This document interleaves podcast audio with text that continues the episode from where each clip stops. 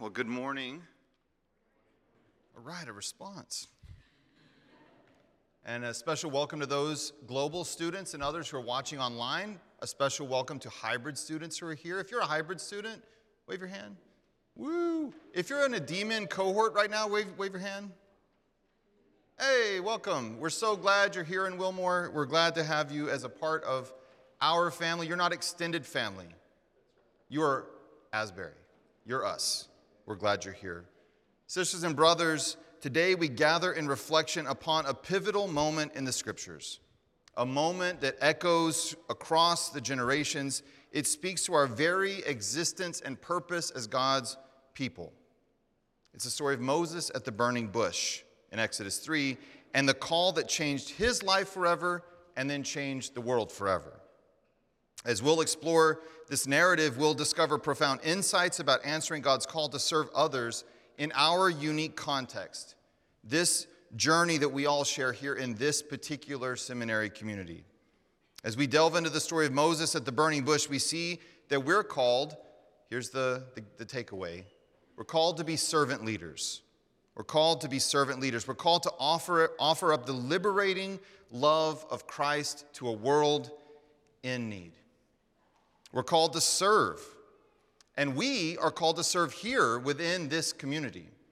We're called to serve here as we are preparing ourselves not to just serve here, but as we're already serving and preparing to serve those outside of these walls too. Before we dig deeper into Moses' calling, I want to share a personal story with you. Um, and I'm a pastor, and I'm not going to tell you a story about my kids. I've decided I'm not going to use my kids as illustrations anymore. So that's a blessing to the two of you. Unless they give me permission, then I'll make sure I tell you that. Because it's not really cool that everybody knows stories about my kids that they haven't agreed to share. But this is my story from whenever I was a kid. It was during a Sunday evening service. I was a junior in high school. Now, Sunday evening service at a traditional church meant what?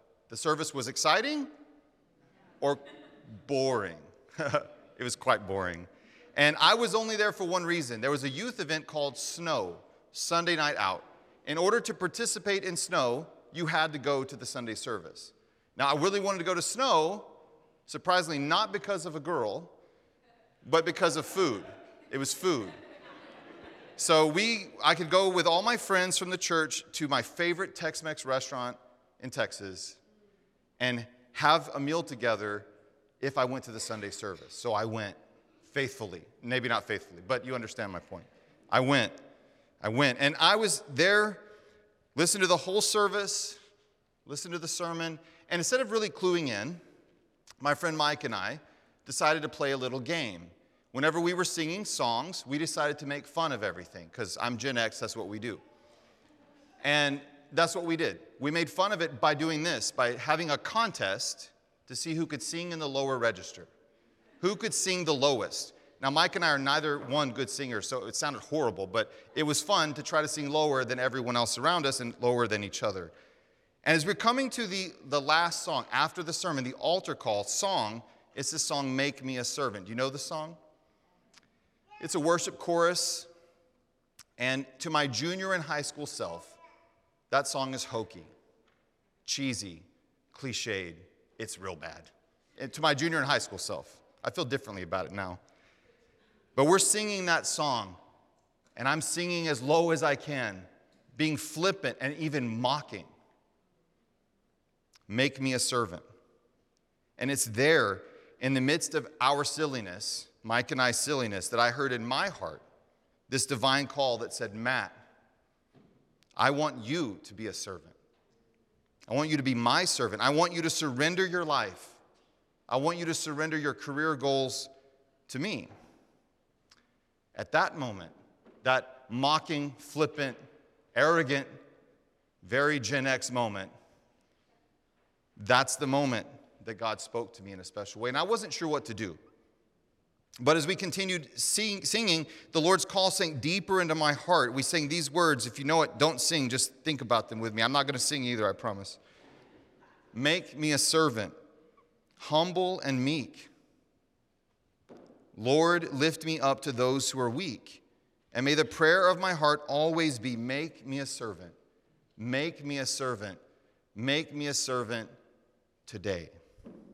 As we concluded the second time through singing that chorus, I was compelled by the Spirit. I don't have another way of talking about it. I was compelled by the Spirit to walk down the aisle to speak to the pastor and to tell him I wanted to surrender to a call to ministry. So I did. In so doing, I know what it meant, though. I knew that it meant walking away from the life that I had chosen for myself. I'll tell you a little bit about that life. I love math and science. By the way, I still do.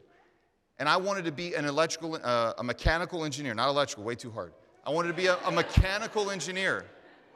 A mechanical engineer is what I wanted to do.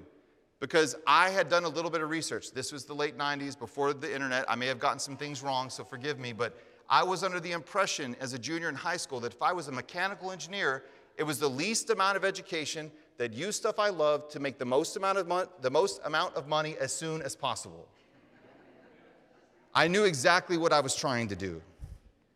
I knew in that moment that I was giving that up, that, that this path toward becoming this mechanical engineer was going away, and instead I felt the call, not that mechanical engineers can't do things for Jesus, of course they can, but I felt this call to a life of meek humility, of serving others, of continuing to obey his call. And I didn't feel qualified. Think about it. I was making fun of the worship service when I felt this call. I didn't feel qualified, and frankly, I still don't. I don't have imposter syndrome, but I wonder a lot, like, why me, God? Why me? I knew God was calling me to serve his people, though. His people I didn't even really like. But he was calling me to serve them. Little did I know that this path would be far from straightforward. It took me all around Texas, which to you might not sound like, but that's a long way. It's a big state. And then to California, which is a long way. And then somehow to Kentucky. What? I remember as, as Alita and I were telling our friends we were moving to Kentucky, they said, why? The Lord, that's why. And I still have to just trust that it's the Lord. But it also took me on a different kind of journey, a journey from training for the pastorate to training for the academy to being a missionary, a church staff member, an interim pastor, a stay-at-home dad, a senior pastor, to pastoring those in this community now. It's been a circuitous path. And we'll see that not just today, but as Jeremy preaches tomorrow, that Moses' path was like this too, wasn't it? So I want us to pray together for just a moment as we explore this journey of divine calling in the life of Moses and consider how it resonates with our own. Will you pray with me?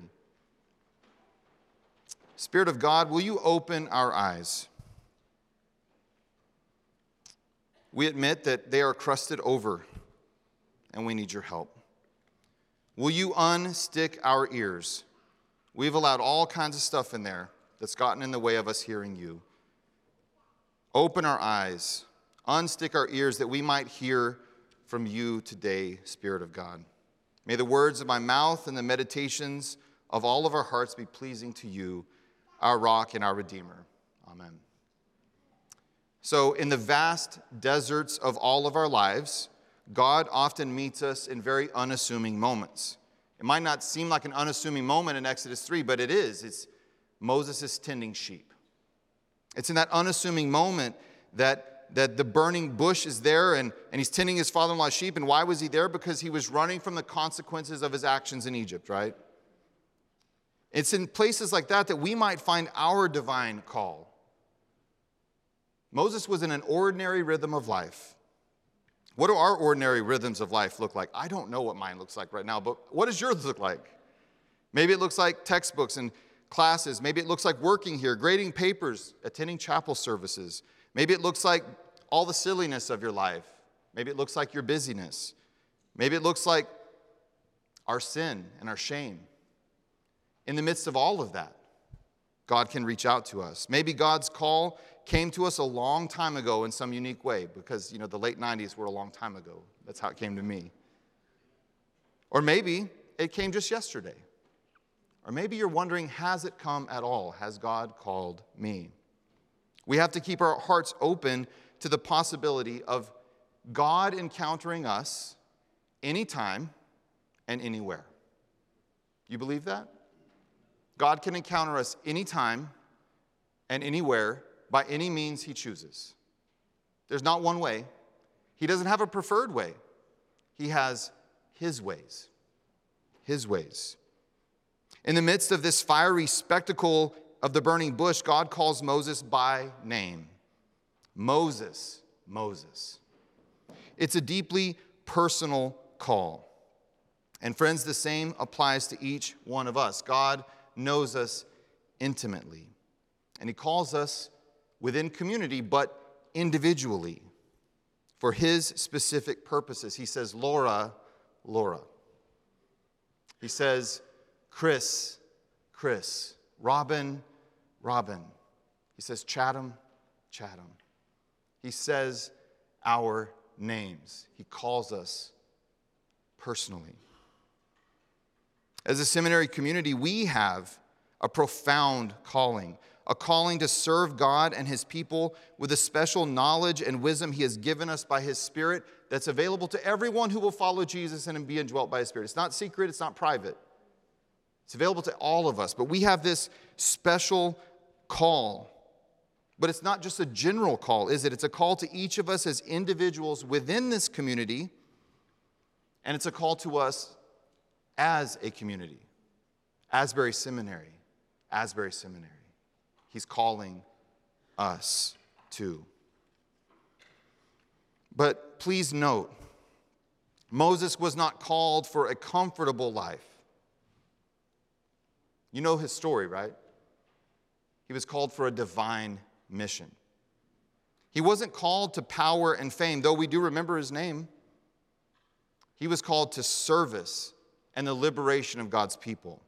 He wasn't called to be over others, but to be under God, to submit to God, and to call others to that submission to God as well. He was called to lead the Israelites out of slavery, slavery, a mission that was rooted in service, service of God's people. Likewise, we are called to a mission of service, individually and as a community. Our time here at seminary and at this seminary community is not just for personal enrichment, but it's also to be equipped to serve others. It's not about you. It's not about me. It's not about us. It's about us doing what God has called us to do. It's about him. This is the essence of our discipleship, being formed, being made holy, being sanctified, not so that others might serve us, but so that we might serve others. That is all of our calls. When God called Moses, Moses was hesitant. He offered excuses. He questioned his own, own abilities. Does that sound familiar to anybody? Maybe you're in that boat. Maybe you've been in that boat before. We, too, may question our qualifications, but God's response to Moses is a message for us. I will be with you. I will be with you. I will be with you. We have to move beyond our insecurities, knowing that God equips those he calls. I will be with you. And this reminder will need to be heard again and again in our journey of living out God's call to serve. I am with you. We'll need to hear him say it to us again and again, over and over, in every season, in good times and bad, and everything in between. I am with you. As we stay, step out in faith to serve, maybe that first time, I will be with you. As we say yes to that ministry assignment, whatever it might be, whether it's something big or small or whatever way you might characterize it in your mind, he says, I will be with you. As we see our first counseling client, I will be with you. As we stand to preach, I will be with you. As we sit to mourn with someone who's hurting, I will be with you. As we walk with a community that's confused and is in crisis, I will be with you. As we're at our wits' end and we feel inadequate, I will be with you. As we sit with our own families who are worn thin by the realities of being a ministry family, I will be with you. As we don't know what our call is and what we're walking into and why we said yes to what we said yes to, I will be with you. As Moses listened to God's call and he accepted God's mission, his heart must have be- began to burn for his people who were still suffering in, in Egypt. Remember, the people that he left behind, he ran away from. Our hearts, too, should burn with a passion for service for those to whom we are called. Sisters and brothers, I'm going to say something you're not, it's not surprising to you. I sure hope not. If not, please open your eyes.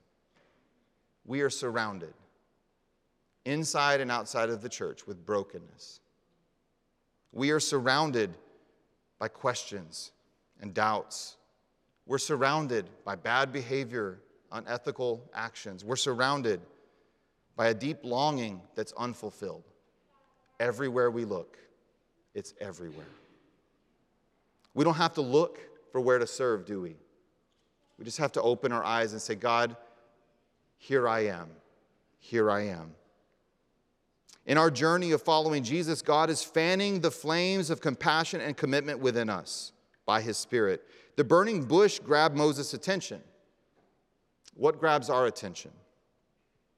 As we see the world around us, the world in desperate need of servant leadership, and within the church in desperate need of an authentic expression of God's holy love, do we notice? Will our hearts burn within us when we see this? Will we walk with God away from our plans, away from our comfort zones, away from our expectations, and into a realized expression of his holy love for the world and for the church? Will our hearts burn within us by God's holy love, which won't consume us, hallelujah, but will continually draw our attention away from us and toward God's mission? We sang about selfless faith. That's what that kind of burn that the Spirit brings turns us toward, away from ourselves, toward others, others orientation. This call we're talking about isn't one that we can accomplish on our own, in our own power. We can't utilize slick ministry plans. We can't use best practices to get there. It's too big for us to accomplish. Only God can. Amen? I cannot serve myself well, much less my family, much less the people I'm called to lead. I can't do it. I need help. And so do you. One of the most significant and impactful aspects of Moses' call is God's promise. My presence will go with you. My presence will go with you. As we step into ministry, remember that it's not just about knowledge and skills. It's about the transformative power of God's presence in our lives and the lives of those to whom we serve. His transformative power. Jesus said he would be with us, even that he would send his Spirit to live in us until the end of the age. Jesus made right on that promise. My presence will go with you. Sisters and brothers, our call is a high, divine call. It's beyond our abilities, but God will be with us. He will empower us. He will give himself to us along the way. I will be with you. Moses wasn't alone in his mission, and he didn't just have his invisible friend with him either. He had his brother Aaron. And he had others who served alongside him. In our seminary community, we are surrounded by fellow journeyers, aren't we? Students, staff, faculty, alumni, and all of our families that are associated too. We're all in this together, journeying on the path of service that God has called us to. We're not called to serve in isolation, but within a community that supports, challenges, and holds us accountable. I want to be a part of a community like that. I've been reminded a lot by Jeremy Fulda, the Reverend Jeremy Fulda, about systems theory. I can't change everything else. I can't really change myself, but I can make myself open to God changing me. And as I'm changed, the system I'm a part of will begin to change. So I can't control any of you. I barely can control myself. That's why it's a fruit of the Spirit, right? But as, as I am led by the Spirit, I can change the system I'm a part of. As you are led by the Spirit, you change the systems you're a part of too. So be bold. Use your voice because you're the only one with it. No one else has your experience. No one else has your story. No one else has your insight. No one else is filled by the Spirit uniquely like you are. Use that voice that God's given you. We need to be a part of a community like that. full of people who are bold to say what's true, but kind to love each other through it. But I want to make, ask you two questions. Sisters and brothers, will, will, will we be that sanctifying community for one another? Will we give to one another? And then number two, will we receive from this sanctifying community what God is offering us? Both of those are important. We need to give and receive from the community. It can't be one way. As we are part of this community called, we are called to give to one another and to receive from one another. No matter our position, no matter our title, no matter what category of person we are here, we're all equal in God's eyes. He wants us to influence each other for good forever. As we delve into the story of Moses at the burning bush, we see a reflection of our own calling. We're called to be servant leaders, to offer, to offer the liberating love of Christ to a world in need. We're called to serve within this community. We're called to prepare ourselves to serve beyond these walls too. Like Moses, we're, we're likely to be insecure. We're likely to have doubts about our abilities, or maybe we're even doubting God himself. Instead, let's embrace our divine call. Let's embrace it with open hearts, knowing that God equips the called. Together, let our, let, let our hearts burn with passion for service. Let that be fueled by God's presence. I am with you. Let us remember that we're not alone in this journey. Our seminary community is a place of growth, accountability, and encouragement. So maybe you're like me. I hope not, but maybe you are. And that original call was while you were being flippant and mocking. Or maybe you're like Moses. Maybe you're running away from sin and shame. Or maybe you're on a healthy stretch of living within the Spirit's rhythms of grace. Kudos to you. Can it rub off on me? Or maybe you're somewhere else altogether. Who knows? God knows. But in answering God's call to serve others, we embark on a remarkable journey, a journey of transformation and ultimately holy love. May we embrace this calling wholeheartedly, for it's by answering God's call together that will truly make a difference for the world. The Spirit using us to change the world for good forever. Can you get behind that mission? Changing the world for good forever. Let's submit ourselves to the Spirit. To conclude this part of the service, I want to ask the Reverend Doctor Jessica Lagrone to come and lead us in a time of reflection.